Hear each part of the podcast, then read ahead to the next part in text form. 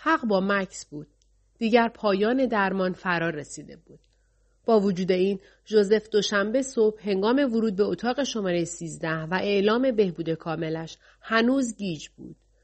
نیچه که روی تخت نشسته بود و سبیلش را مرتب می کرد با شنیدن این خبر بیش از او متحیر شد.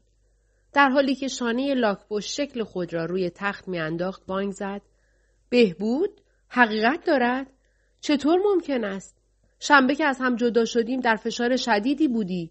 نگرانت بودم. زیادی سخت نگرفتم.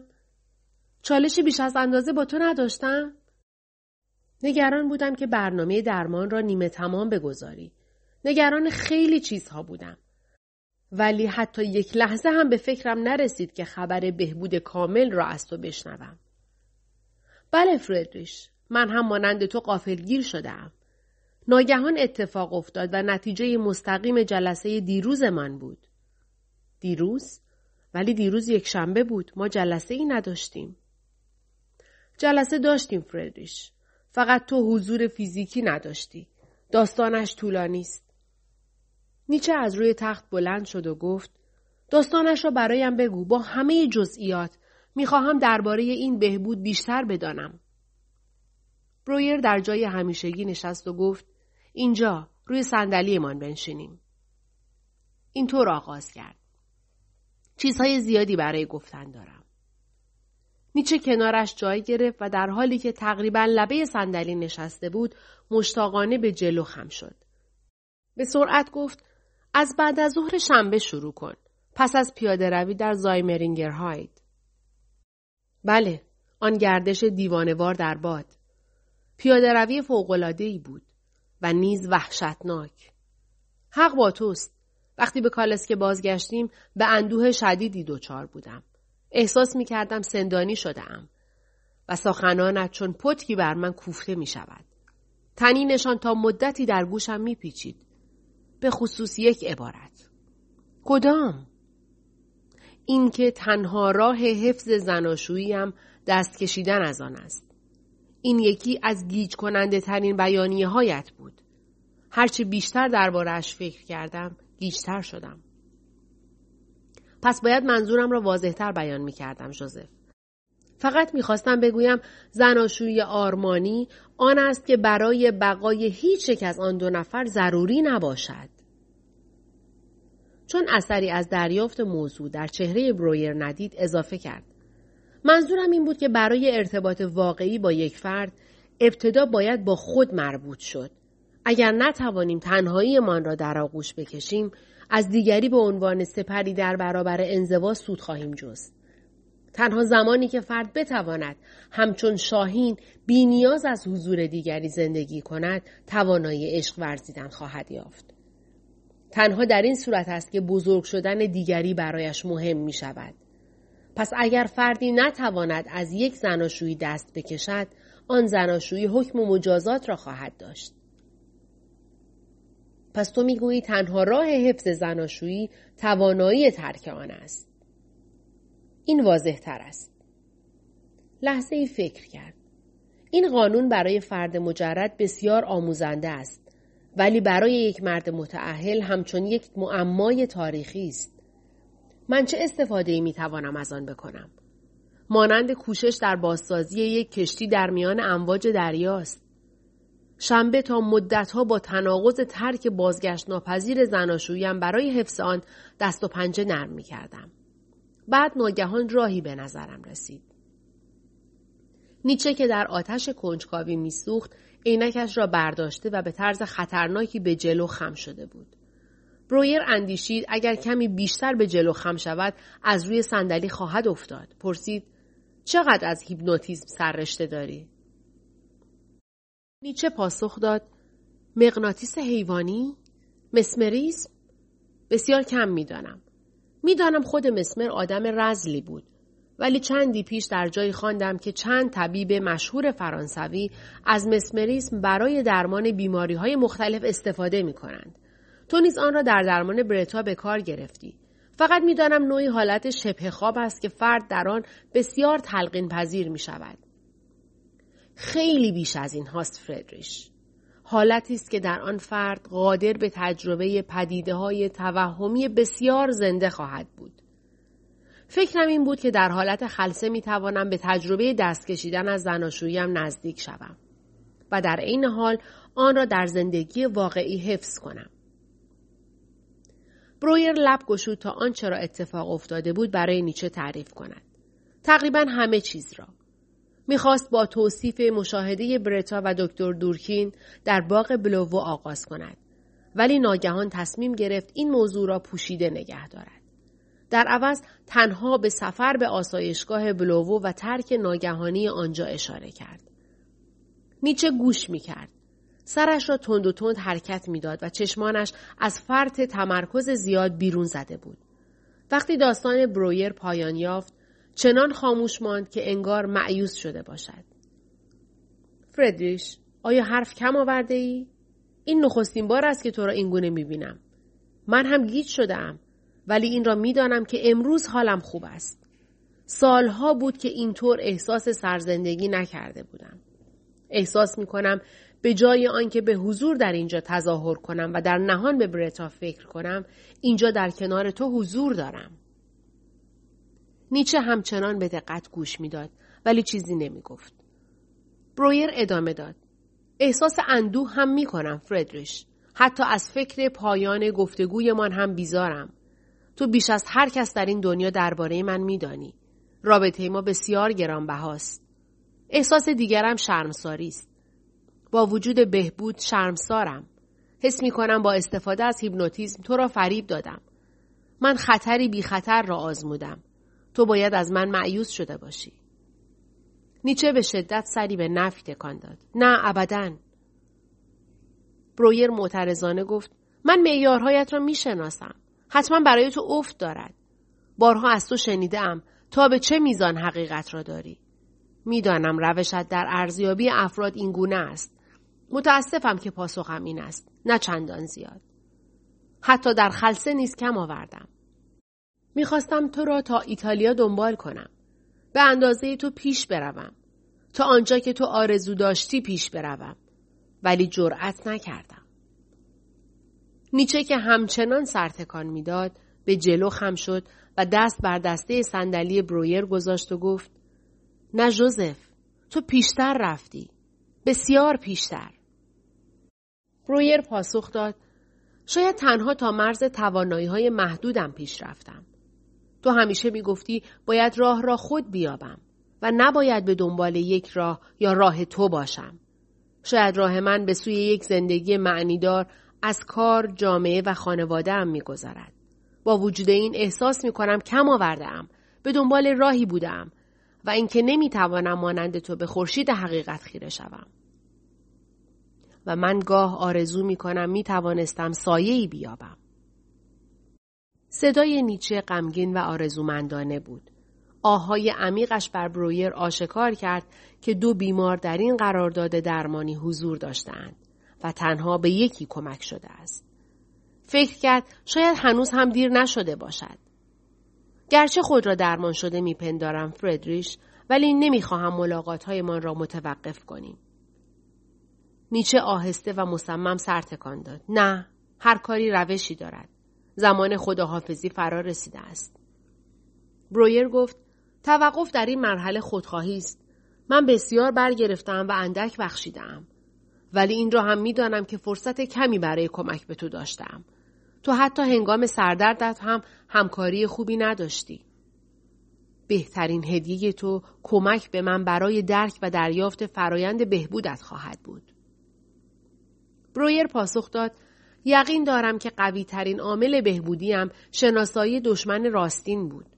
وقتی دریافتم که باید با دشمن حقیقی زمان، پیری، مرگ درافتم متقاعد شدم که ماتیلده نه رقیب است و نه نجات دهنده بلکه مسافری است که در چرخه زندگی پا به پای من و با خستگی راه می سپارد. همین گام کوچک موجب رهایی عشق به زنجیر کشیده شده ام شد. فردریش امروز عقیده تکرار ابدی زندگی را دوست دارم. در نهایت حس می کنم می توانم بگویم بله من زندگیم را برگزیدم و به درستی برگزیدم. نیچه شتابان گفت بله بله می‌فهمم که تغییر کرده ای. ولی می‌خواهم جزئیات را بدانم. اینکه چطور اتفاق افتاد. فقط می‌توانم بگویم در دو سال اخیر از پیری خود بسیار ترسیده بودم. همان چیزی که تو آن را اشتهای زمان مینامی. من می جنگیدم ولی کورکورانه. به جای دشمن راستین به همسرم حمله بردم و در نهایت با درماندگی نجات را در بازوان کسی دیدم که خود راه نجاتی نمی شناخت که به من پیشکش کند. برویر مکسی کرد و سرش را خاراند. نمی‌دانم دیگر چه می‌توانم بگویم جز اینکه با کمک تو دریافتم خوب زندگی کردن یعنی ابتدا آنچه را ضروری است اراده کنی و سپس آنچه را اراده کرده ای دوست بداری. نیچه تحت تاثیر سخنان برویر و با غلبه بر هیجانش گفت سرنوشتت را دوست بدار. تو امانی ذهنهای ما هولناک است جوزف. سرنوشتت را دوست بدار آموزه بعدی و نهایی من برای تو بود. می‌خواستم به تو بیاموزم که چگونه با تبدیل پس اینطور بود به من این گونه اراده کردم بر ناامیدی چیره شوی. ولی تو پیش دستی کردی. تو قوی شده ای. شاید حتی به پختگی رسیده باشی. ولی ناگهان سراسیمه درنگ کرد. برتایی که به ذهنت هجوم آورده و آن را تصاحب کرده بودی که هیچ آرامشی به تو نبخشیده بود نگفتی او را چگونه از ذهن دور کردی. چندان مهم نیست فردریش. مهم این است که دیگر در سوی گذشته نمی نشینم. نیچه فریاد زد. تو گفتی می‌خواهی چیزی به من بدهی یادت هست؟ لحن نومیدانش برویر را حراسان کرد. پس چیزی واقعی به من ببخش. به من بگو چگونه او را از ذهن بیرون راندی. همه جزئیات را می‌خواهم. برویر به خاطر آورد که دو هفته پیش این او بود که از نیچه می‌خواست اجازه دهد پا جای پای او بگذارد و این نیچه بود که اصرار داشت راه خاصی وجود ندارد که هر کس باید خود حقیقت خیش را بیابد. حال رنج نیچه باید طاقت فرسا باشد که منکر آموزه خود شده است و راه درمان خیش را در درمان من می جوید. برویر به این نتیجه رسید که نباید با چنین درخواستی موافقت کند. پس گفت من هم می‌خواهم چیزی به تو ببخشم فردریش ولی آن چیز باید هدیه‌ای در خور باشد در لحنت نیاز مفرتی حس می کنم. ولی تو آرزوهای حقیقی خود را پنهان می کنی. برای همین یک بار هم که شده است به من اعتماد کن. بگو دقیقا چه می خواهی. اگر بخشش آن در توانایی هم باشد از آن تو خواهد نیچه از جا برخواست و چند دقیقه ای را به قدم زدن گذراند. بعد ایستاد و پشت به برویر از پنجره به بیرون خیره شد. سپس انگار که با خود سخن می‌گوید این گونه آغاز کرد. مرد جرفندیش نیازمند یاران است. حتی اگر همه چیز نابود شود او خدایان خیش را دارد. ولی من نه یارانی دارم و نه خدایانی. من نیز مانند تو آزمندم. خواستار یک دوستی تمام ایارم. دوستی میان همترازان. چه واژه سکراوری است همتراز. برای انسانی چون من که همواره تنها بوده و همواره به دنبال یافتن کسی بوده که به تمامی متعلق به او باشد و هرگز او را نیافته این واژه سراسر از آسایش و امید است. گاه در نامه هایی که به خواهر و دوستانم می نویسم راز دل می گویم و خود را سبکبار می کنم. ولی در ملاقات های رو در رو شرمنده می شوم و روی برمیگردانم. برویر کلامش را برید. همانطور که اکنون از من رو برگردانده ای؟ بله. نیچه این را گفت و سکوت کرد. آیا اکنون هم باری برای سبک کردن داری فردریش؟ نیچه که همچنان خیره به بیرون مینگریست سری به تایید تکان داد. در موارد نادری که تنهایی بر من چیره شده است و دریچهی برای فوران آشکار نکبت یافتم ساعتی بعد از خود بیزار و غریبه با خیش خود را در حالی میابم که انگار از همراهی خود دچار افت و تحقیر شدهام. هرگز به دیگران نیز رخصت راز دل گشودن ندادم. مبادا من نیز ناچار به مقابله به مثل شوم. من از همه این چیزها می گریختم. البته تا روزی که رو به برویر کرد و ادامه داد. دست تو را فشردم و با قرارداد عجیبمان موافقت کردم. تو نخستین کسی هستی که مسیری را با او پیمودم. در ابتدا حتی از تو نیز انتظار خیانت داشتم. و بعد؟ نیچه پاسخ داد اوایل برایت نگران می شدم. زیرا هرگز با چنین رازگویی صادقانه ای روبرو نشده بودم. کم کم بیتاب شدم و سپس عیبجو و مستبد. بعد ورق برگشت. دیگر جسارت و سراحتت را تحسین می کردم و دیرتر تحت تأثیر اطمینانی که به من داشتی قرار گرفتم. و اکنون امروز فکر ترکت مرا دچار اندوه عظیمی کرده است. دیشب خوابت را دیدم. خواب غمانگیزی بود. چه خواب دیدی فردریش؟ نیچه از پنجره روی گرداند به سوی صندلی برگشت و روبروی برویر نشست. در رویا در اینجا در کلینیک از خواب بیدار می شوم. هوا تاریک و سرد است. همه رفتند. دنبال تو می گردم. چراغی روشن می کنم و به جستجوی بیهوده در اتاقهای خالی می پردازم. بعد از پله ها پایین می آیم و به اتاقی وارد می شوم که در آن منظره عجیبی می بینم. آتشی تمام ایار در میان اتاق و نه در شومینه با هیزم برپا شده و بر گرداگردش هشت تخت سنگ بلند چنان چیده شدند که انگار خود را گرم می کنند. ناگهان اندوه شگرفی وجودم را فرا می گیرد و شروع به گریه می کنم. اینجا بود که واقعا از خواب بیدار شدم. برویر گفت رویای عجیبی است. نظرت دربارهاش چیست؟ فقط اندوهی عظیم حس می کنم و اشتیاقی عمیق. پیش از این هرگز در رویا گریه نکرده بودم. می توانی کمکم کنی؟ برویر عبارت نیچه را در دل تکرار کرد. می توانی کمکم کنی؟ عبارتی که مشتاق شنیدنش بود. سه هفته پیش حتی تصور شنیدن این جمله را هم از زبان نیچه نمی کرد. نباید این فرصت را از دست می‌داد. پاسخ داد هشت تخت سنگی که آتش گرمشان کرده است.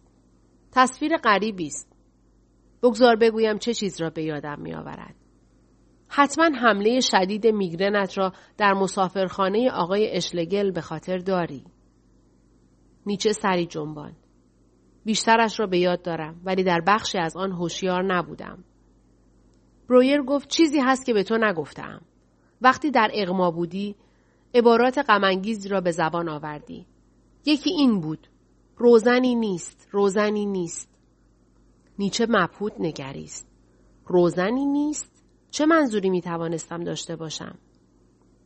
فکر می کنم روزنی نیست به این معناست که در هیچ رفاقت و هیچ جمعی جایی برای تو نیست فردریش. من تصور می کنم تو در اشتیاق تعلق به محفلی می سوزی ولی از اشتیاق خود بیمناکی.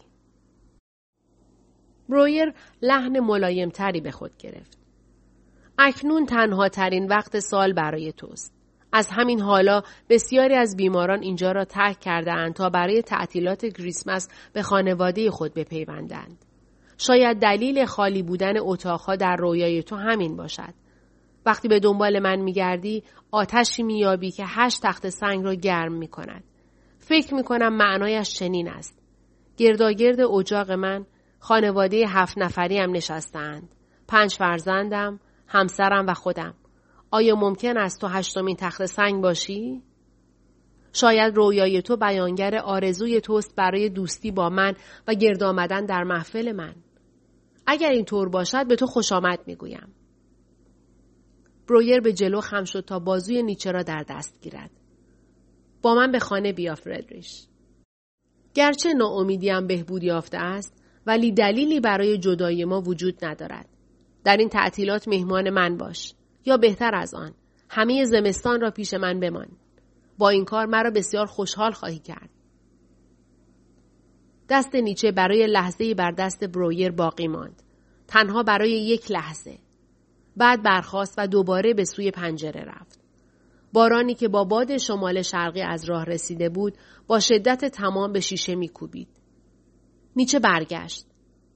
برای دعوتت ممنونم دوست من ولی نمی‌توانم آن را بپذیرم. چرا فدریش؟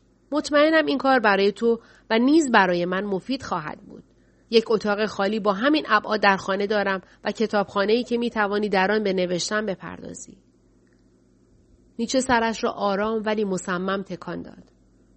همین چند دقیقه پیش که تو از رسیدن به خارجی ترین مرزهای توانایی محدودت می گفتی، در واقع به مواجهه با انزوا اشاره می کردی. من نیز با مرزهای خیش مواجهم. محدودیت در برقراری ارتباط. حتی همین حالا که با تو رو در رو و از دل سخن می‌گویم این محدودیت را حس می کنم. مرزها را می توان گسترش داد فردریش. بیا تلاشمان را بکنیم. نیچه قدم زنان پاسخ داد لحظه ای که بگویم بیش از این تحمل تنهایی ندارم در جرفهایی سقوط می کنم که خود برآوردی از عمقش ندارم. زیرا من سزاوار والاترین بخش وجودم هستم. راهی که برگزیده ام نیازمند پایداری در برابر خطراتی است که فریبم می دهد. ولی پیوستن به دیگری لزوما ترک خود نیست. یک بار گفتی در زمینه ارتباط خیلی چیزها می توانی از من بیاموزی. پس بگذار بیاموزمت. گاه لازم است شکاک و گوش به زنگ باشیم. ولی گاهی هم می شود آرام گرفت و به دیگران اجازه داد که لمسمان کنند. بازوانش را برای او گشود. بیا بنشین فردریش. میچه مطیعانه بر صندلی نشست. چشمانش را بست و چند نفس عمیق کشید. سپس چشم گشود و به سخن درآمد. جوزف، مشکلی نیست که ممکن است تو به من خیانت کنی. مسئله این است که شاید من به تو خیانت کنم. من با تو صادق نبودم. حالا که مرا به خانه خیش دعوت می کنی و هرچه بیشتر با یکدیگر صمیمی می شویم این نیرنگ بیشتر آزارم می دهد. زمان تغییر فرا رسیده است. نباید نیرنگی میان ما باقی بماند. رخصت بده تا خود را سبک کنم. اعترافاتم را بشنو دوست من. نیچه سرگردان و بر دست گل کوچک قالی اصفهان خیره شد. بعد با صدای مرتعش شروع کرد به سخن گفتن. چند ماه پیش عمیقا گرفتار زنی استثنایی شدم. دوشیزه روسی به نام لوسالومه. پیش از آن هرگز به خود اجازه دلباختگی به زنی را نداده بودم. شاید به این دلیل که در کودکی از زنان اشباه شده بودم. پس از مرگ پدرم توسط زنان بیروح و غیر صمیمی احاطه شدم. مادرم، خواهرم، مادر بزرگم و امه هایم. باید در آن زمان آسیب عمیقی دیده باشم. زیرا از وقتی یادم است رابطه با زن را بیمناک می دانستم. لذت جسمانی بدن زن از دید من نهایت پریشانی است. صدی است میان من و مأموریتی که در زندگانی دارم. ولی لوسالومه متفاوت بود یا من اینطور فکر می کردم. در عین زیبارویی دوستی حقیقی و مغز تو امان من بود. او مرا درک می کرد. مرا به سمت و سوی نو به بلندای گیج کننده ای که پیش از آن هرگز جسارت اکتشافش را در خود ندیده بودم رهنمون می ساخت. تصور می کردم می تواند دانشجویم، شاگردم و مریدم باشد. ولی فاجعه از راه رسید. شهوت بر من چیره شد. او از آن برای رو در رو کردن من و پره دوست صمیمی که ما را به یکدیگر معرفی کرده بود سود جست. اینطور وانمود کرد که مرا مرد سرنوشت خیش می داند. ولی وقتی خود را به او پیشکش کردم مرا از خود راند. همه به من خیانت کرده بودند. او، ره و خواهرم که در صدد نابود کردن رابطه ما بود. اکنون همه چیز خاکستر شده و من دور از تمام کسانی که زمانی عزیزشان می داشتم به سر می برم. برویر میان حرفش دوید. نخستین باری که من و تو با یکدیگر سخن گفتیم از سه خیانت حرف زدی. اولی ریشارد واگنر که مدتها پیش به من خیانت کرد. آن زخم اکنون دیگر بهبود یافته است. دوتای دیگر هم لوسالومه و پلره بودند. بله اشاره به آنها داشتم ولی تظاهر کردم که بحران را پشت سر گذاشتم. نیرنگم در همین بود. حقیقت این است که هرگز تا این لحظه از عهدهش بر نیامدم. این زن لوسالوم ذهنم را مورد حجوم قرار داده و در آن خانه کرده است. هنوز نتوانستم او را بیرون برانم. روز و حتی ساعتی نیست که به او فکر نکنم. اغلب از او بیزارم. در فکر از سکه انداختن و تحقیرش در ملع عام هستم. می‌خواهم خرد شدنش را ببینم و تمنایش را بشنوم. گاه برعکس آرزویش را دارم. به گرفتن دستانش، به قایقرانیمان در دریاچه اورتا و به تماشای دو نفره طلوع آفتاب آدریاتیک می اندیشم. او برتای توست. بله، او برتای من است. هر وقت از وسواست می گفتی، هرگاه می خواستی آن را از ذهن ریشکن کنی، وقتی به دنبال معنایش می گشتی، در حقیقت از زبان من سخن می گفتی. تو دو برابر کار می کردی. هم برای خودت و هم برای من. من مانند زنی خود را پنهان می کردم. پس از رفتن تو بیرون می خزیدم. پا جای پایت می نهادم و می کوشیدم راحت را دنبال کنم. چنان بزدل بودم که خود را در پس تو پنهان می کردم و می گذاشتم به تنهایی با خطرات و حقارت های این راه رو در رو شوی. اشک بر گونه های نیچه می ریخت و با دستمال آنها را می سترد. بعد سر بلند کرد و مستقیم به برویر نگاه کرد. این بود اعترافات من و مایه شرمساریم. حالا علت تمایل مشتاقانه را به نجاتت بهتر درک می‌کنی. رهایی تو می‌تواند رهایی من باشد.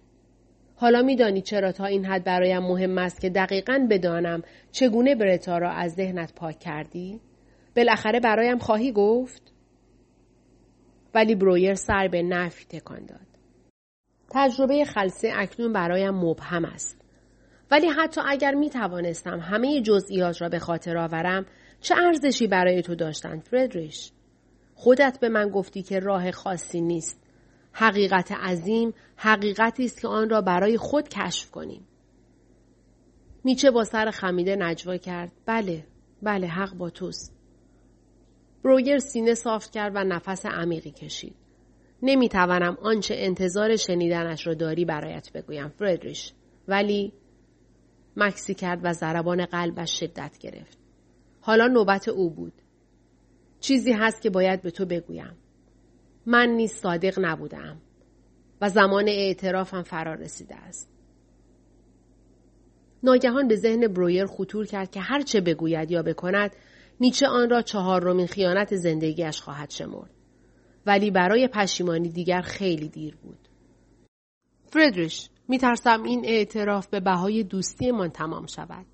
دعا می‌کنم اینطور نباشد. لطفا باور کن که از سر صمیمیت اعتراف می‌کنم. چون نمی‌توانم تحمل کنم که آنچه می‌خواهم بگویم را به چهار رومین خیانت تعبیر کنی. چهره نیچه همچون صورتک مرگ بی حرکت بود. نفس در سینه حبس کرد تا برویر لب گشاید. در ماه اکتبر چند هفته پیش از نخستین ملاقاتمان برای تعطیلات کوتاهی همراه ماتیلده به ونیز رفته بودم. جایی که یادداشت عجیبی در هتل انتظارم را می‌کشید. برویر دست در جیب نیمتنه کرد، یادداشت لوسالومه را بیرون کشید و به نیچه داد. چشمان نیچه هنگام خواندنش از ناباوری فراخ شد. 21 اکتبر 1882 دکتر برویر لازم است شما را برای امری بسیار ضروری ملاقات کنم. آینده فلسفه آلمان در خطر است. وعده ما ساعت نه صبح فردا در کافه سورنتو. لوسالومه. نیچه که یادداشت را در دست لرزانش نگه داشته بود با لکنت گفت نمی‌فهمم. چه؟ چه؟ آرام باش فردریش. داستانش طولانی است و من باید آن را از ابتدا تعریف کنم. در طول 20 دقیقه بعد برویر از ملاقاتهایش با لوسالومه و اطلاعاتش در مورد درمان او که توسط برادرش ینیا به دست آورده بود تا درخواستش برای درمان نیچه و در نهایت قبول این درخواست توسط خودش سخن گفت. فردریش حتما تعجب می کنی که چرا یک طبیب باید پیشنهاد چنین مشاوره عجیبی را بپذیرد. در حقیقت وقتی به صحبتهایم با لوسالومه میاندیشم به سختی باور می‌کنم که با این تقاضا موافقت کردم. تصورش را بکن او از من می‌خواست درمان دردی غیر طبی را بیابم و آن را مخفیانه روی بیماری که به دنبال درمان نیست پیاده کنم. ولی راضیم کرد. در واقع در این کوشش خود را همدست من می‌دانست و در آخرین ملاقات گزارشی از پیشرفت بیمارمان طلب می کرد. نیچه بانگ زد. چه؟ تو اخیرا هم او را دیده ای؟ چند روز پیش بیخبر در مطب حاضر شد و اصرار کرد اطلاعاتی در مورد پیشرفت درمان در اختیارش قرار دهم. البته چیزی به او نگفتم و او نیز با اوقات تلخی آنجا را ترک کرد. برویر نظراتش را در مورد روند کار مشترکشان برای نیچه گفت. کوشش های ناموفقش برای کمک به نیچه و دریافت اینکه نیچه ناامیدیش را در از دست دادن لوسالوم پنهان می کند. حتی نقشه بزرگش را با او در میان نهاد. اینکه خود را جویای درمان ناامیدیش نشان دهد تا نیچه را در وین نگه دارد. نیچه با شنیدن آخرین جمله از جا جهید. پس همه اینها تظاهر بود؟ برویر اعتراف کرد. در ابتدا بله، نقشه هم این بود که تو را رام کنم. نقش یک بیمار حرف گوش کن را بازی کنم و همزمان به تدریج نقشها را عوض کنم و تو را برای پذیرفتن نقش بیمار آماده کنم. ولی تنز ماجرا جایی است که من بدل به نقشی شدم که قصد ایفایش را داشتم. زمانی رسید که واقعا به همان بیماری مبتلا شدم که به آن تظاهر می کردم. برویر به جستجو در ذهنش پرداخت. چه چیزی برای گفتن باقی مانده بود؟ دیگر هیچ. همه چیز را اعتراف کرده بود. نیچه با چشمان بسته سرش را خم کرد و آن را میان دو دست گرفت. برویر با نگرانی پرسید حالت خوب است فردریش؟ سرم. نقاط نورانی می‌بینم. با هر دو چشم. این پیش درآمد حمله است. برویر بیدرنگ به نقش تخصصی خود درآمد. یک حمله میگرن آغاز می شود. در این مرحله می توانیم متوقفش کنیم. بهترین چیز کافئین و آرگوتامین است. حرکت نکن. فوری برمیگردم. به سرعت از اتاق خارج شد از پله ها پایین رفت و ابتدا به ایستگاه پرستاری و سپس به آشپزخانه سر زد. چند دقیقه بعد با سینی حاوی یک فنجان، یک قوری قهوه قلیز، آب و چند عدد قرص بازگشت. اولین قرص ها را بخور، آرگوت و نیز نمک منیزیم که معدت را از تأثیر قهوه محافظت می کند. بعد می‌خواهم این قوری قهوه را تا آخر بنوشی. وقتی نیچه قرص ها را فرو داد، برویر پرسید می‌خواهی استراحت کنی؟ نه نه باید صحبت ما را ادامه دهیم. سرت را به پشتی صندلی تکیه بده اتاق را تاریک می‌کنم. تحریک بینایی هرچه کمتر باشد بهتر است. رویر سایبان هر سه پنجره را پایین آورد. سپس کمپرس سردی تهیه کرد و بر چشمان نیچه نهاد. چند دقیقه در سکوت و تاریکی سپری شد. بعد نیچه با لحنی آرام شروع به سخن گفتن کرد. همه چیز میان ما تصنعی بود جوزف. بسیار تصنعی. متقلبانه. بسیار متقلبانه. برویر آرام و آهسته جوری که میگرن را تشدید نکند گفت چه کار دیگری می توانستم بکنم؟ شاید از همان ابتدا نباید موافقت می کردم. آیا باید پیش از این برایت توضیح می دادم؟ در این صورت راحت را می گرفتی و برای همیشه می رفتی. پاسخی نبود. برویر پرسید درست نمی‌گویم؟ بله با نخستین قطار از وین می‌رفتم ولی به من دروغ گفتی تو با من پیمان بسته بودی و بر سر پیمان ماندم فردریش قول داده بودم که نام تو را مخفی نگه دارم این کار را کردم و وقتی لوسالومه دربارهت پرسید یا دقیق تر بگویم اطلاعات خواست حاضر نشدم راجع به تو صحبت کنم حتی به او نگفتم هنوز یکدیگر را ملاقات می‌کنیم یا نه و قول دیگری هم داده بودم فردریش خاطرت هست که گفتم وقتی در اغما بودی عبارتهایی به زبان آوردی؟ نیچه سر تکان داد. عبارت دیگر این بود. کمکم کن. تو بارها تکرارش کردی. کمکم کن؟ من این را گفتم؟ بارها و بارها. باز هم قهوه بنوش فردریش. نیچه فنجانش را تمام کرده بود. برویر دوباره آن را از قهوه سیاه و قلیز پر کرد. من هیچ چیز به یاد نمی آورم. نه کمکم کن و نه آن عبارت روزنی نیست را. این من نبودم که سخن می گفتم.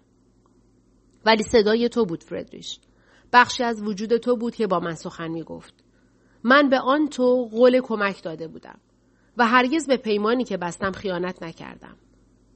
باز هم قهوه بنوش. تجویز من چهار فنجان کامل است. همونطور که نیچه قهوه تلخ را می نوشید، برویر کمپرس سرد پیشانیش را عوض کرد. سرت چطور است؟ نقاط نورانی در چه حالند؟ می‌خواهی مدتی سکوت کنی و استراحت کنی؟ نیچه با صدایی ضعیف گفت بهترم خیلی بهتر نه نمی‌خواهم توقف کنیم سکوت بیش از صحبت آشفتم می کند. عادت کردم در چنین مواقعی کار کنم ولی اجازه بده عضلات شقیقه و سرم را شل کنم.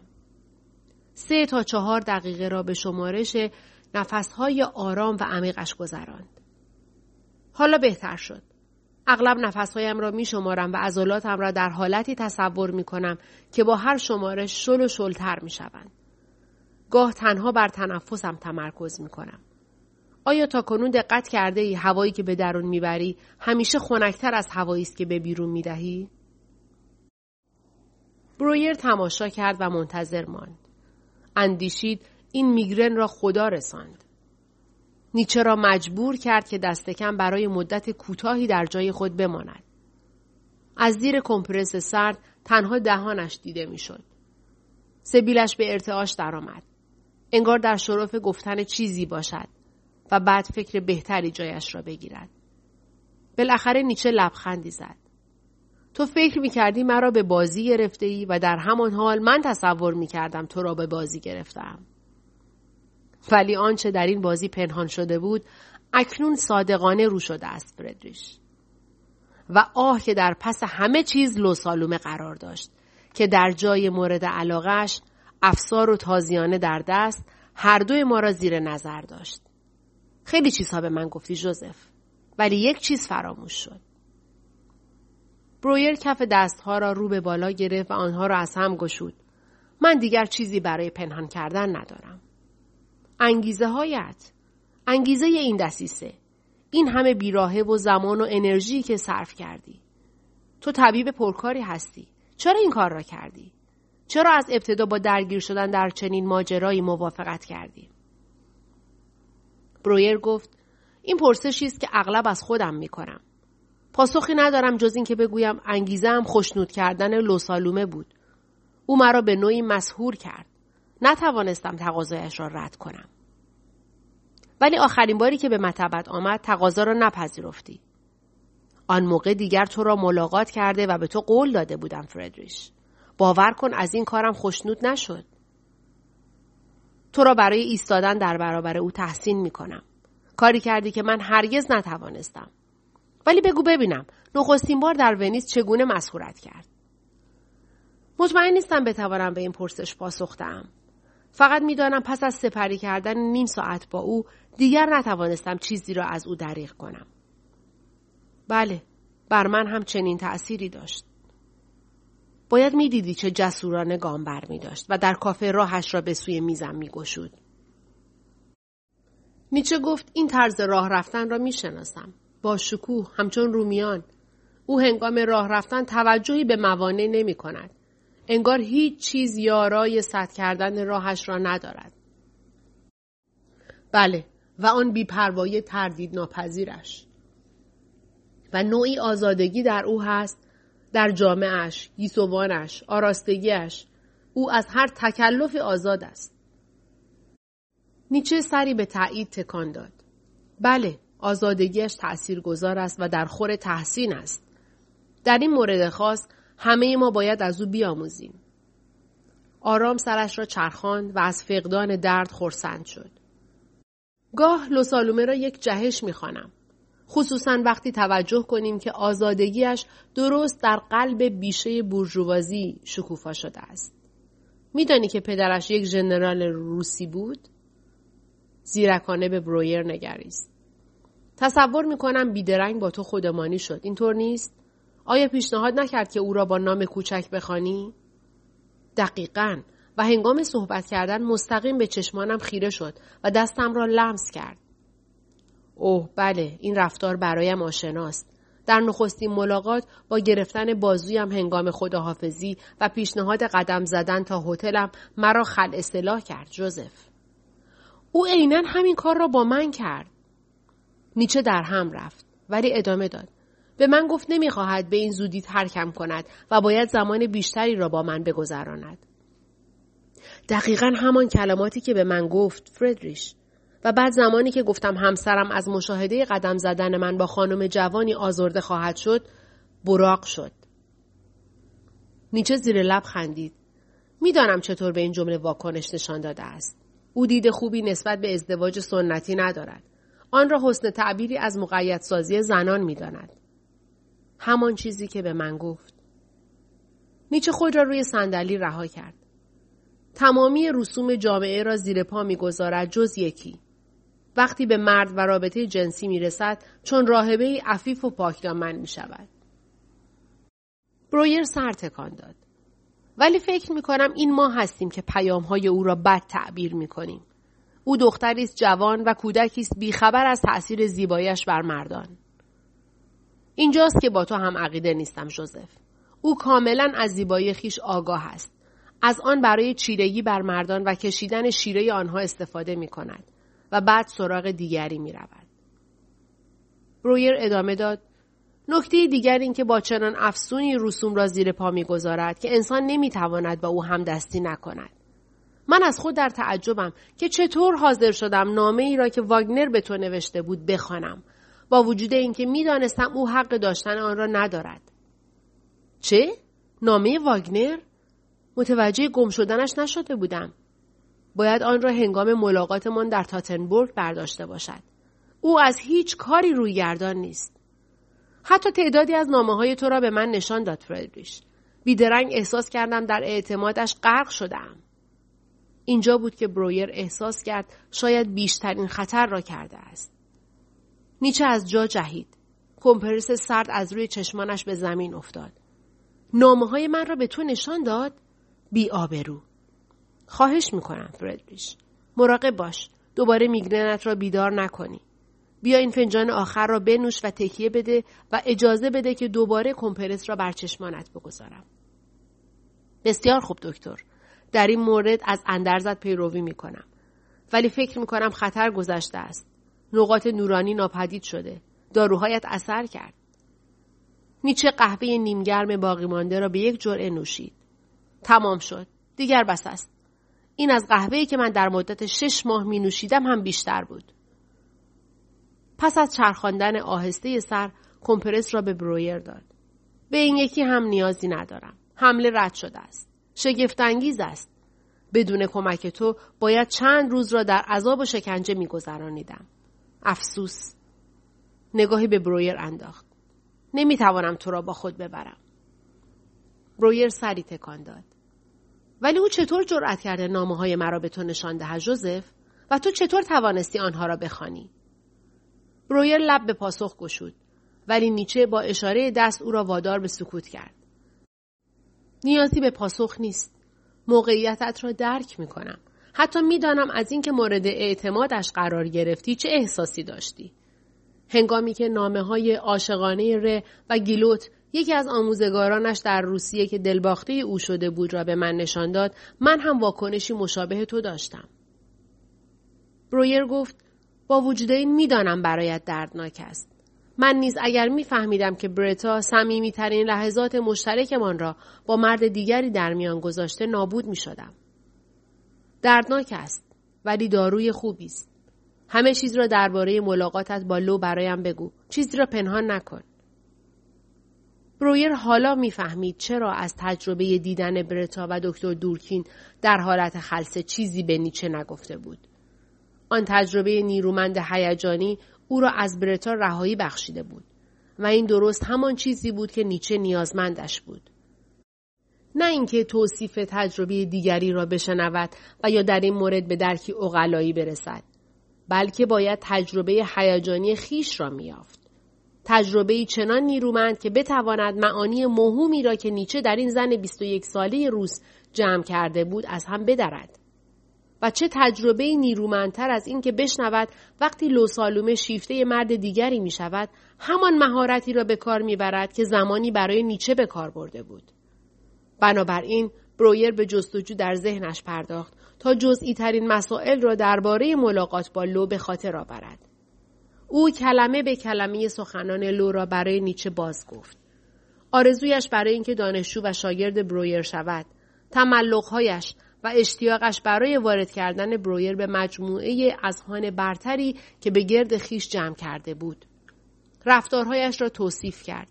طرز آرایش، چرخاندن سر به یک سو و بعد به سوی دیگر، تبسم، کچ کردن سر، نگاه سریح و پرستیدنی، بازی زبان و لب هنگام تر کردن لبها و لمس دستانش زمانی که آنها را بر دست برویر تکیه داده بود. نیچه سر را عقب برده بود و گوش می‌داد. چشمان نافذش را بسته بود و به نظر می رسید که دیگر احساسات بر او چیره می شود. فردریش با شنیدن حرفهای من چه احساس می کنی؟ خیلی چیزها جوزف. آنها را برایم بگو. بیشتر از آنند که معنیدار جلوه کنند. سعی نکن. تنها به بخاری پاک کنی بپرداز. نیچه لحظه چشم گشود و به برویر نگریست تا مطمئن شود که دیگر دورویی در میان نیست. برویر پافشاری کرد. کاری را که گفتم انجام بده. آن را دستور یک پزشک فرض کن. کسی را می‌شناسم که به دردی مشابه دچار بود و می گفت این روش مؤثر است. نیچه پس از مکسی شروع به سخن گفتن کرد. وقتی درباره لو صحبت می کردی تجربیات خودم را به خاطر آوردم. من نیز احساسات یکسانی داشتم. مطلقا یکسان. او با تو همان گونه رفتار می کرد که با من. احساس کردم از تمامی آن لحظات سوزناک و آن خاطرات مقدس توهی شدم. چشمانش را باز کرد. سخت است به افکارت اجازه دهی به زبان آیند و شرمسارت کنند. به من اعتماد کن. شخصا آزمودم که این شرمساری کشنده نیست. ادامه بده. از تلطیف خود نیرو بگیر. به تو اطمینان دارم.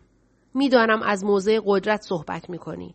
احساس می کنم نیچه در اینجا سکوت کرد و سرخ شد. برویر گفت دوباره چشمانت را ببند. شاید بدون نگاه کردن به من راحتتر صحبت کنی.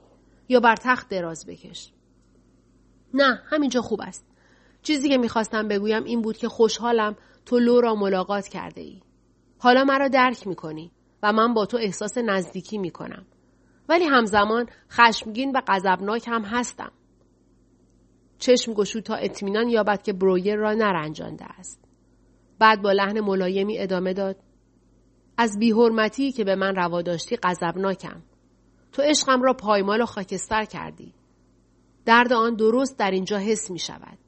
و بر سینه مشت زد. من این نقطه را می‌شناسم فردریش. من نیز این درد را چشیدم. یادت هست هر بار برتا را چلاق مینامیدی چقدر ناراحت می شدم؟ یادت هست؟ نیچه صحبتش را قطع کرد. امروز منم که سندان شدم و سخنان توست که چون پتکی کوفته می شود و سنگر عشق مرا در هم می ریزد. ادامه بده فردریش. این همه چیزی است که احساس می کنم. غیر از اندوه. و نیز احساس فقدان، فقدانی عظیم. امروز چه چیز را از دست داده ای؟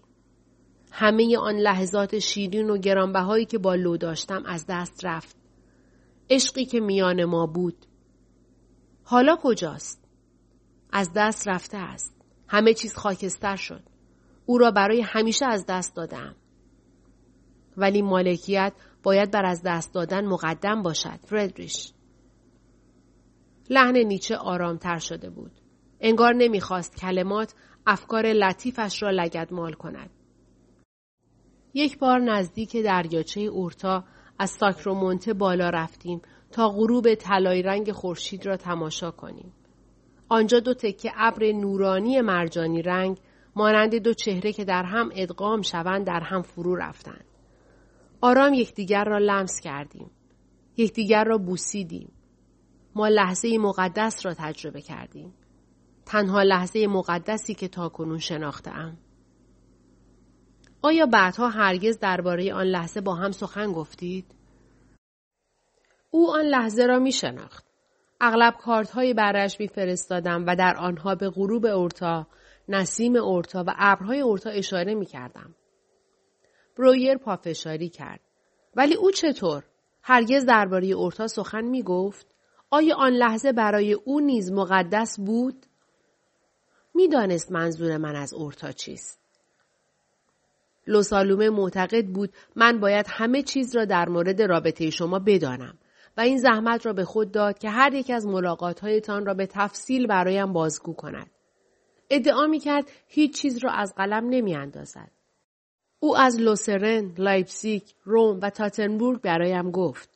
ولی سوگند می‌خورم که از اورتا به راحتی رد شد. این کلمه هیچ احساس خاصی در او بر نینگیخت. و دیگر اینکه سعی خود را کرد ولی به یاد نیاورد که هرگز تو را بوسیده باشد فردریش. نیچه ساکت بود.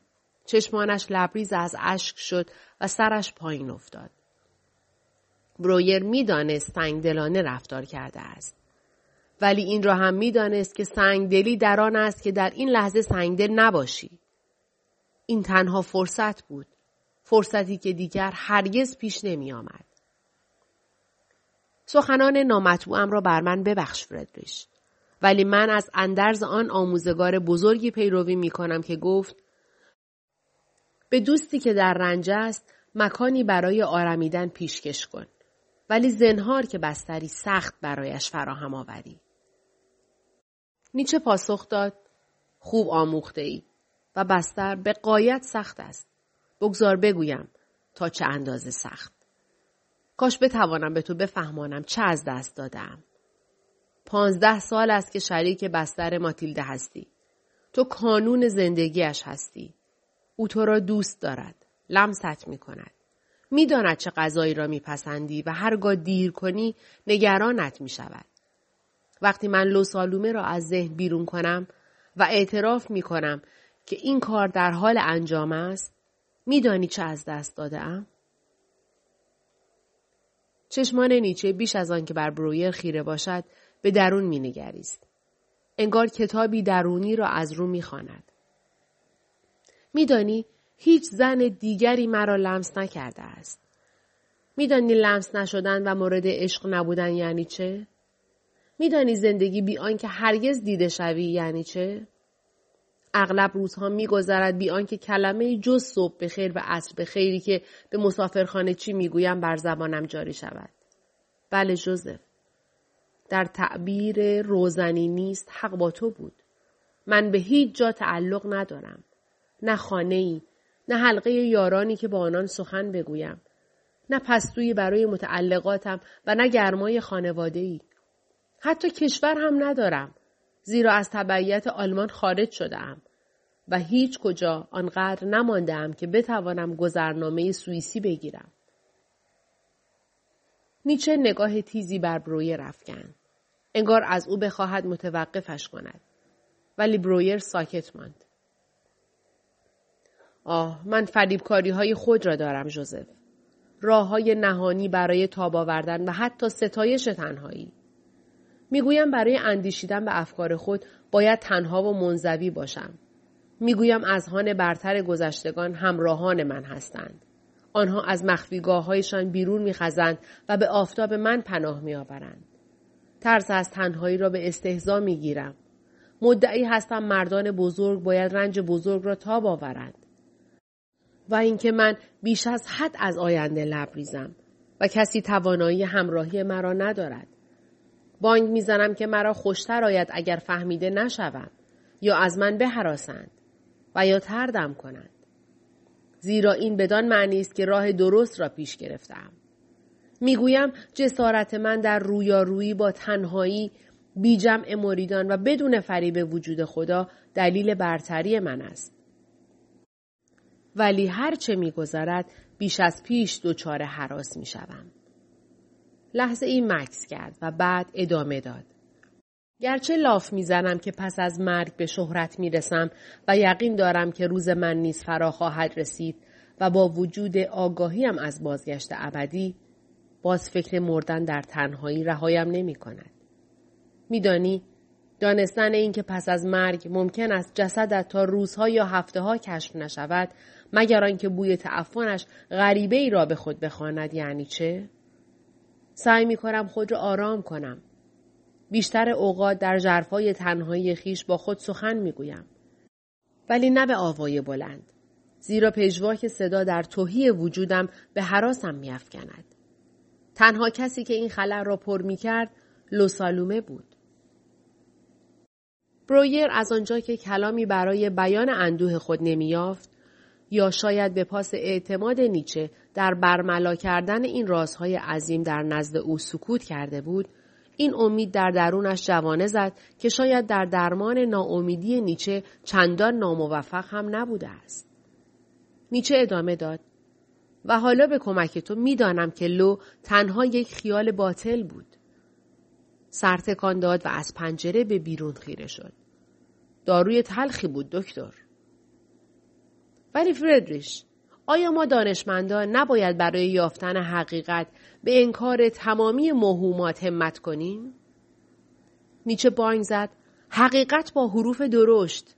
فراموش کردم بگویم جوزف که هنوز مانده است تا دانشمندان بیاموزند که حقیقت نیز خود وهمی بیش نیست وهمی که بی آن نمی‌توان زیست. پس من باید لوسالومه را به بهای وهم دیگری که هنوز ناشناخته است انکار کنم. دشوار است بپذیرم که او رفته و چیزی نمانده است. چیزی از لوسالومه باقی نمانده است؟ چهره نیچه از تنفر در هم رفت. چیزی به درد بخوری نمانده است. برویر پافشاری کرد. به او فکر کن. بگذار تصویرش ظاهر شود. چه می‌بینی؟ یک پرنده شکاری. شاهینی با پنجه های خونین. شبیخونی که توسط لو مادرم و خواهرم هدایت می شود. پنجه های خونین؟ ولی او به دنبال کمک به تو بود. آن تلاش ها سفر به ونیز و نیز به وین همه برای تو بود فردیش. نیچه پاسخ داد. شاید برای خودش. برای جبران. برای احساس گناهش بود. ولی برای من نبود. از دید من او به افرادی که زیر بار گناه خم شدن شبیه نبود. پس شاید به خاطر هنر او به هنر بها می دهد و نیز به آثار من. آنچه تا کنون نگاشتم و آنچه در پیش دارم. او چشمان تیزی دارد. در این مورد به او افتخار می کنم. نیچه با شگفتی ادامه داد. عجیب است. من در ماه آوریل درست نه ماه پیش ملاقاتش کردم و اکنون حس می کنم به اثر عظیمی جان بخشیدم. پسرم، زرتشت، برای زاده شدن به جنبش در آمده است. شاید نه ماه پیش او بود که نطفه زرتوش را در شیارهای مغزم کاشت. شاید این تقدیر اوست که از خان حاصل خیز را آبستن کتاب های بزرگ می کند. برویر با احتیاط گفت پس با این حساب لوسالومه می تواند دشمن نباشد. نیچه بر دسته صندلی کوبید نه این گفته توست نه من اشتباه می کنی. هرگز نمیپذیرم که او دلواپس من بوده است. او به تو مراجعه کرد تا تقدیر خیش را به سرانجام برساند. او هرگز مرا نشناخت. او از من استفاده کرد. آنچه امروز به من گفتی شاهد این مدعاست. برویر در حالی که پاسخ را می‌دانست پرسید چطور؟ چطور؟ روشن است. خودت گفتی که لو نیز مانند برتای توست. انسان بی اراده ای که نقش خیش را بازی می کند. نقش واحدی در برابر من. تو و هر مرد دیگری که سر راهش قرار گیرد. او هر دوی ما را به یک روش اقوا کرد. همان فریب زنانه همان مکر همان رفتار و همان وعده ها ولی همین انسان بی اراده بر تو مسلط شده است. او بر ذهن تو چیره شده. تو نگران نظرش در مورد خودت هستی و در حسرت لمس کردنش به سر می‌بری. نه دیگر حسرتی نیست. آنچه اکنون حس می کنم نه حسرت که خشم است. نسبت به لوسالومه؟ نه. او شایسته خشم من نیست. از خود بیزارم. از هوسی که مرا مشتاق چنین زنی کرد خشم گینم. برویر مردد بود که آیا این تلخی چیزی بهتر از آن وسواس یا آن تنهایی است. دور کردن لوسالومه از ذهن نیچه تنها بخشی از این روند است. لازم است بر جراحتی که از دور کردن او حاصل شده نیز داغ زد. پرسید چرا این گونه از خود خشم میگینی؟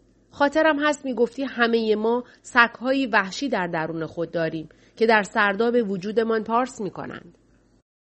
کاش می‌شد با انسانیت خود کمی مهربانتر و بخشنده تر باشی.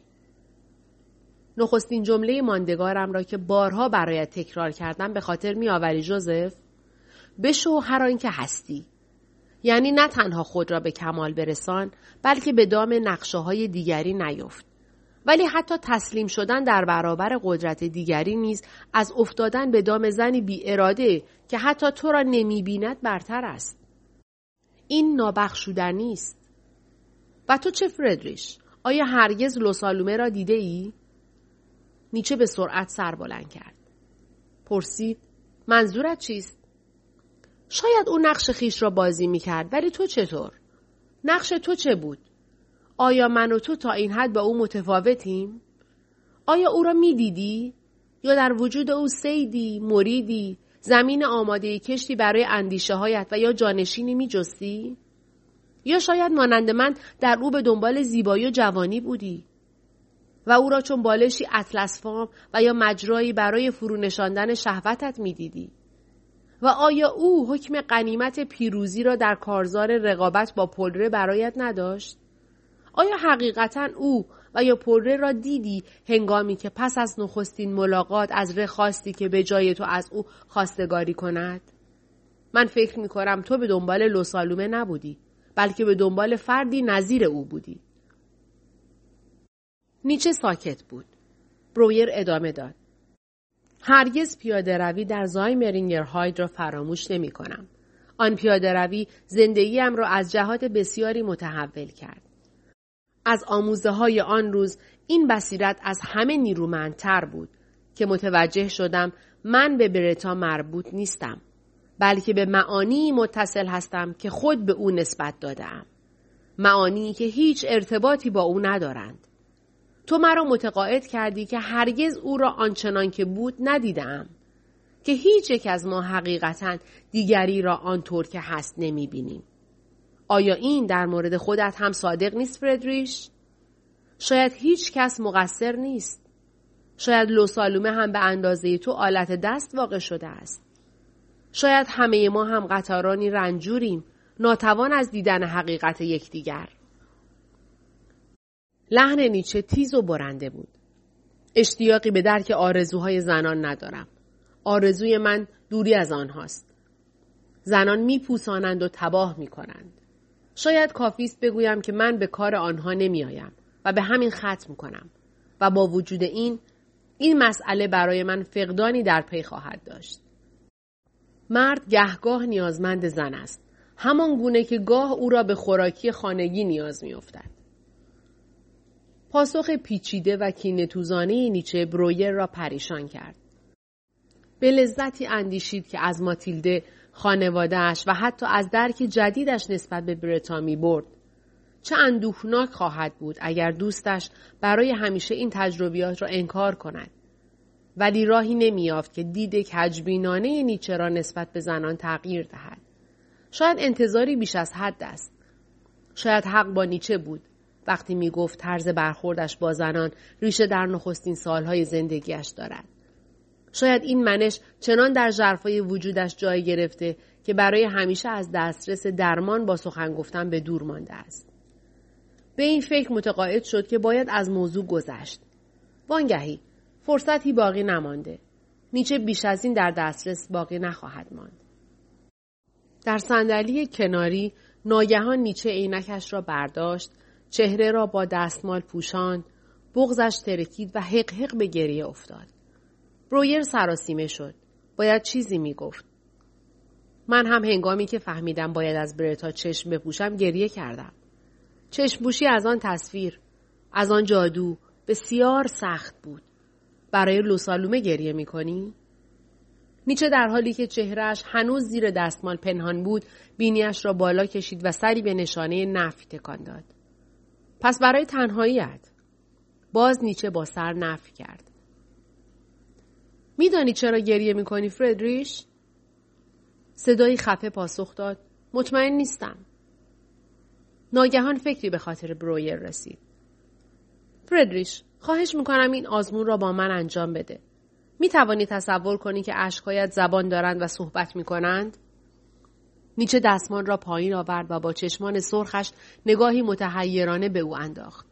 برویر به آرامی اصرار کرد. فقط برای یکی دو دقیقه سعی کن. به عشقهایت صدایی ببخش. چه می‌گویند؟ احساس حماقت می‌کنم. من هم هنگام آزمون های عجیب و غریب تو احساس حماقت می‌کردم. مرا نرنجان. سعی کن. نیچه بی آنکه به برویر بنگرد اینطور آغاز کرد. اگر اشکم می توانست می گفت می گفت نجوا کرد. عاقبت رها شدم.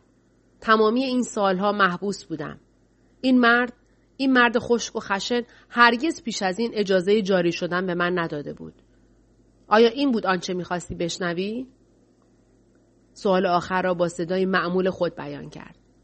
بله خوب است بسیار خوب ادامه بده دیگر چه دیگر چه اشکها گفتند دوباره نجواگونه ادامه داد. رهایی چه خوب است. چهل سال را در برکه ای راکت گذراندیم. آخر پیرمرد به صرافت خانه تکانی افتاد. آه پیش از اینها می‌خواستیم بگریزیم. ولی راه گریزی نبود تا اینکه این دکتر ویانی دروازه زنگار گرفته را گشود. نیچه مکسی کرد و چشمانش را با دستمال خشک کرد. برویر گفت ممنونم. گشاینده دروازه های زنگار گرفته تعریف پرتمطراقی است. حالا با صدای خودت از اندوهی که در این اشکها نهفته است برایم بگو. نه اندوهی نیست. برعکس. وقتی چند دقیقه پیش با تو درباره مردن در تنهایی سخن گفتم موج نیرومندی را از تسکین حس کردم. نه به دلیل آنچه گفتم. بلکه به این دلیل که آخر توانستم بگویم. توانستم احساسم را با دیگری در میان بگذارم. در مورد این احساس بیشتر برایم بگو. حسی نیرومند و تکان دهنده. لحظه مقدس. این است که گریستم. این است که اکنون میگریم.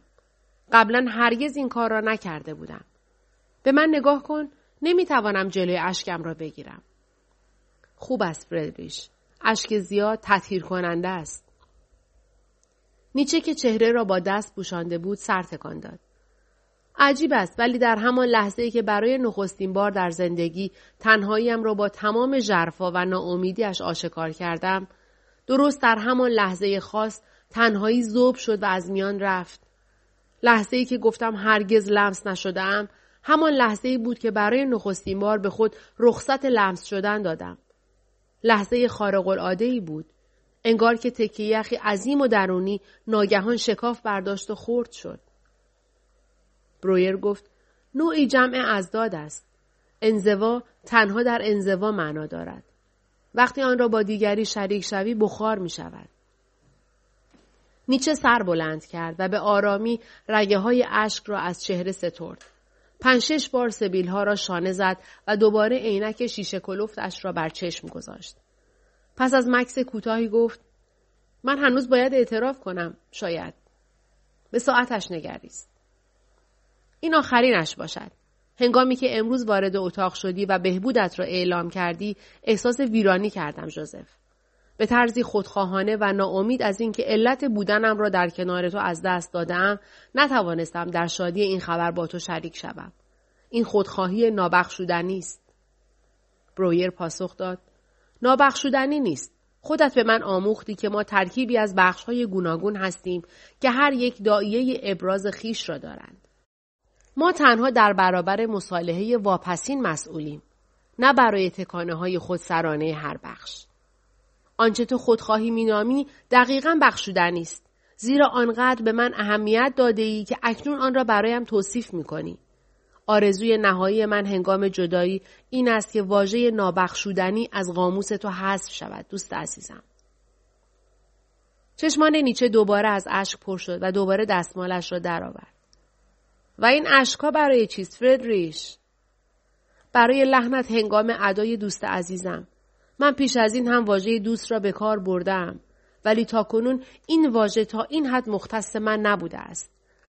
همیشه در رویای دوستی بودم که در آن دو انسان برای دستیابی به آرمانی والاتر به یکدیگر میپیوندند و اکنون زمانش فرا رسیده است. من و تو درست با این هدف به هم پیوسته ایم. ما در پیروزی هر یک برخیشتن خیش سهیم هستیم. من دوست تو هستم. تو نیز دوست منی. ما دوست یکدیگریم. ما دوست هستیم. نیچه برای یک آن سرزنده به نظر آمد. من دلباخته این عبارتم جوزف. دلم می‌خواهد آن را بارها و بارها به زبان بیاورم. پس دعوتم را برای ماندن با من بپذیر فردریش. رویا را به خاطر بیاور. آن روزان در محفل من است. با این دعوت نیچه خشکش زد. آرام نشست و پیش از پاسخ سر تکان داد. آن رویا هم مجذوبم می کند و هم عذابم می دهد. من هم مانند تو هستم. می خواهم خود را در محفل خانواده گرم کنم. ولی مرا از آسودگی ترسانده اند. آسودگی پایان من و معموریتم خواهد بود. آسودگی برای من نوعی مرگ است. شاید به همین دلیل است که در رویا نماد سنگ انتخاب شده است. سنگی بیجان که خود را گرم می کند. نیچه برخواست برای یکی دو دقیقه قدم زد و بعد پشت صندلی ایستاد. نه دوست من. تقدیر من جستجوی حقیقت در آن سوی تنهایی است. پسرم زرتشت من سرشار از فرزانگی خواهد بود. ولی این تنها همدم من چون شاهینی تنها ترین انسان جهان خواهد بود. نیچه دوباره به ساعتش نگریست. جوزف دیگر از برنامهت آنقدر مطلع هستم که بدانم سایر بیماران انتظارت را می‌کشند. نمی‌توانم بیش از این تو را معطل کنم. هر یک از ما باید به راه خیش برویم. برویر سر تکان داد. جدا شدن از تو برایم خورد کننده است. عادلانه نیست. خدمت بزرگی کردی و چیزی در برابرش دریافت نکردی. شاید تصویر لو قدرتش را بر تو از دست داده باشد. شاید هم نه. زمان این را روشن خواهد کرد. ولی ما کارهای بیشتری می توانیم انجام دهیم. آنچه به من بخشیدی را بی ارزش ندان جوزف. بهای دوستی و دریافت اینکه قریب نیستم و نیز من می توانم درک کنم و درک شوم کم نیست. پیش از این تنها نیمی از معنای سرنوشتت را دوست بدار را دریافته بودم. خود را با عشق به تقدیرم پرورانده بودم یا بهتر است بگویم خود را با آن تفویض کرده بودم. ولی اکنون با کمک تو و گرمای محفلت می‌دانم که می توانم انتخاب کنم. شاید باز هم برای همیشه تنها بمانم ولی تفاوت در این است و چه تفاوت شگفتی که عملم را بر می گذینم. سرنوشتت را برگزین. سرنوشتت را دوست بدار. برویر برخواست و رو به نیچه ایستاد. میانشان صندلی قرار داشت. آن را دور زد. نیچه برای یک لحظه ترسید و عقب رفت. ولی وقتی برویر با بازوان گشاده نزدیکش شد او نیز بازوانش را گشود. ظهر 18 دسامبر 1882 جوزف برویر به مطبش نزد خانم بکر و بیماران منتظرش بازگشت. بعد از آن با همسر فرزندان پدر و مادر همسرش فروید جوان و مکس و خانوادهش نهار خورد. پس از غذا چرت کوتاهی زد و خواب شطرنج دید. برای سی سال دیگر به طبابت ادامه داد ولی دیگر هرگز از درمان با سخن گفتن استفاده نکرد. همان بعد از ظهر اکارت مولر بیمار اتاق شماره 13 کلینیک لوزون با کالسکه به ایستگاه قطار رفت تا از آنجا به سوی جنوب ایتالیا آفتاب گرم و هوای ساکن بشتابد. به دیدار پیامبری ایرانی تبار به نام زرتشت.